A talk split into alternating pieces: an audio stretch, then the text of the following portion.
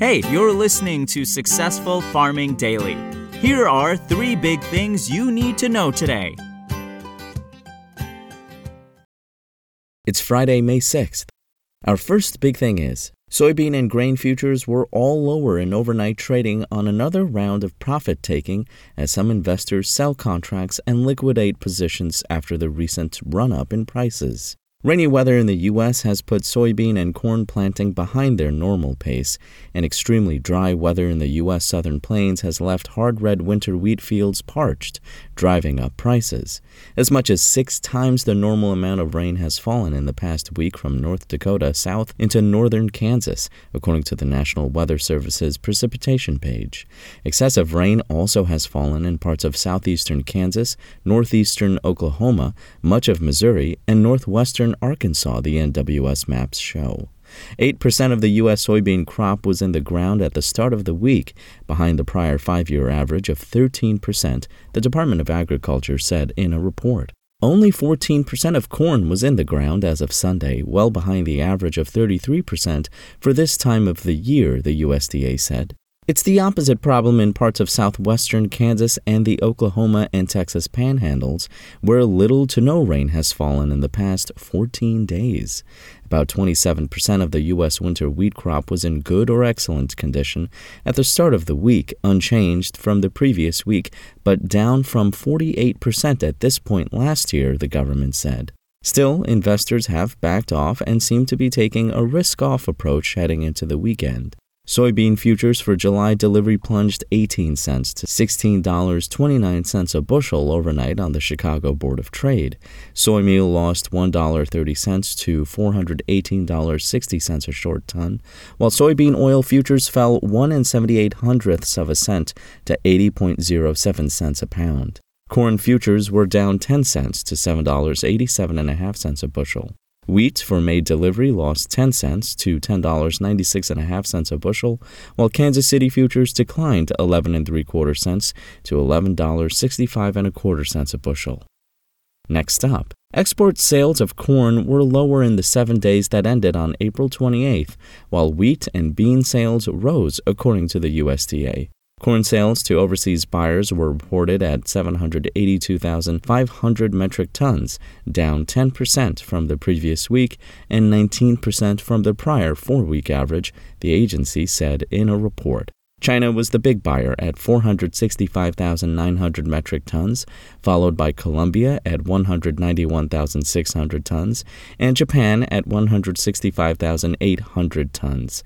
Spain took 157,100 metric tons, and Taiwan bought 82,900 tons. The total would have been higher, but an unnamed country canceled cargoes of 375,500 metric tons, the government said.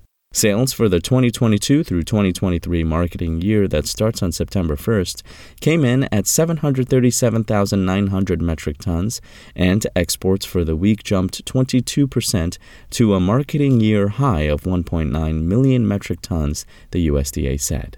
Wheat sales, meanwhile, jumped to 118,800 metric tons, a noticeable gain from the previous week and up 53% from the average for this time of year.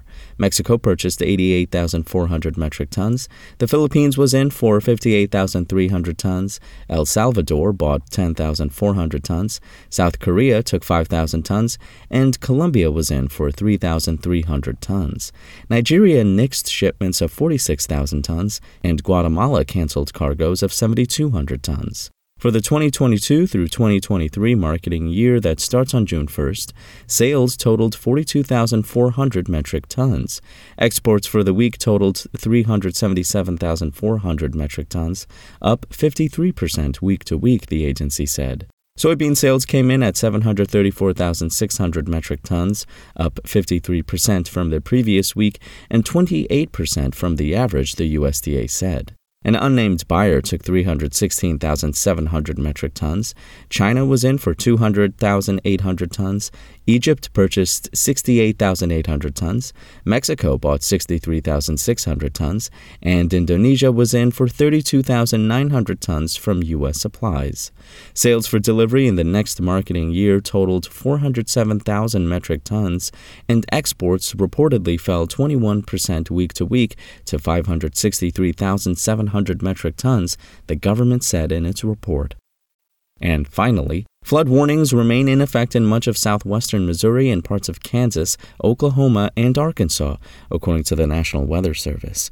In southwestern Missouri, several rivers are over their banks and minor flooding is occurring, the NWS said in a report early this morning. The James River at Galena was at 23.7 feet this morning, well above flood stage of 15 feet. The river will top out at 24.9 feet, just under the record set in 1985 of 25.3 feet this afternoon before falling back, the agency said. Showers and thunderstorms will continue today into tonight as a low-pressure system moves across the region, the NWS said. Further north, rainfall is expected in much of northern Indiana into the weekend.